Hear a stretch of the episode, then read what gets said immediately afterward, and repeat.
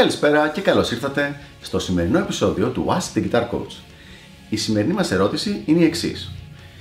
Πρέπει να τελειοποιήσω μία-μία τις τεχνικές ή να τις δουλέψω όλες μαζί; Φοβάμαι μην καταλήξω να είμαι μέτριος σε όλες.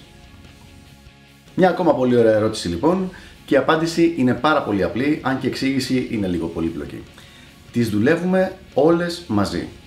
Όπως ακριβώς κάνουμε στο σχολείο. Τι εννοώ στο σχολείο; Στο σχολείο δεν περιμένεις να τελειώσεις όλη τη γραμματική της χρονιάς για να ξεκινήσεις μετά όλα τα θρησκευτικά της χρονιάς και αφού τελειώσεις όλα τα θρησκευτικά της χρονιάς να ξεκινήσει η χημεία για όλη τη χρονιά και πάει λέγοντας, έχεις κάθε μέρα μία ώρα από το κάθε μάθημα χοντρικά ή αν είναι όχι κάθε μέρα, τρεις φορές τη βδομάδα από κάθε μάθημα.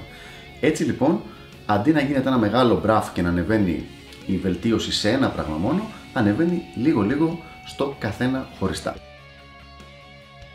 Για να το εξηγήσουμε λίγο τώρα, λίγο πιο επιστημονικά το θέμα. Υπάρχουν τρεις λόγοι, τους οποίους θα τους αναφέρω επιγραμματικά και μπορεί ο καθένας να τους ψάξει μετά πιο αναλυτικά. Ο πρώτος λόγος είναι ότι έτσι δουλεύει το adaptive response του ανθρώπινου σώματος, η προσαρμοστική απόκριση δηλαδή. Τα αποτελέσματα είναι πάντα πολύ καλύτερα αν δουλεύεις μισή ωρίτσα κάθε μέρα για όλη τη βδομάδα παρά να πάρεις όλα τα μισά ώρα στο τέλος της εβδομάδας και να πεις θα κάνω την Κυριακή 3,5 ώρες. Δεύτερο, έχει σχέση με τη διαδικασία έκρησης μυελίνης στον εγκέφαλο και με ποιο τρόπο γίνεται. Για να γίνει η έκρηση μυελίνης πρέπει με απλά λόγια να πας για ύπνο. Αν εσύ κάνεις τη μελέτη σου σε μία μόνο μέρα, πας για ύπνο μία φορά και ξυπνάς την επόμενη και έχει γίνει ένα, μια μικρή βελτίωση.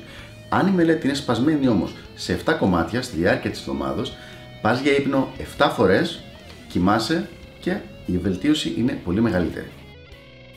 Ο τρίτος τρόπος για τον οποίο πρέπει να μελετάμε με αυτή τη δομή, με αυτόν τον τρόπο, είναι η διαδικασία επέκτασης των νευρώνων και συγκεκριμένα των δενδρίτων στον εγκέφαλο.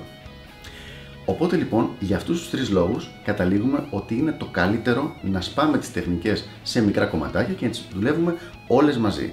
Όταν λέμε όλες μαζί εννοούμε ότι κάθε μέρα έχει την ώρα της ας πούμε η τεχνική αυτή. Θα κάνεις μισή ώρα sweeping, μισή ώρα tapping, μισή ώρα legato. Όχι όλες μαζί το ίδιο λεπτό, μία φράση το ένα, μία φράση το άλλο, μία φράση το τρίτο. Πάμε τώρα να δούμε στην εξαίρεση, γιατί υπάρχει μια πολύ συγκεκριμένη εξαίρεση.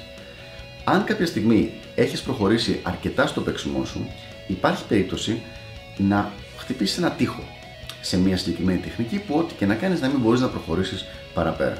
Σε εκείνη την περίπτωση ένα, μια μικρή περίοδος στην οποία θα ασχοληθείς για 5, 10, 15 μέρες με μία μόνο τεχνική και θα ρίξεις πραγματικά 5 ώρα και 6 ώρα, λόγω της πολλής ποσότητας δουλειάς που θα γίνει, μπορεί να σε ξεκολλήσει και να σε προχωρήσει παραπέρα.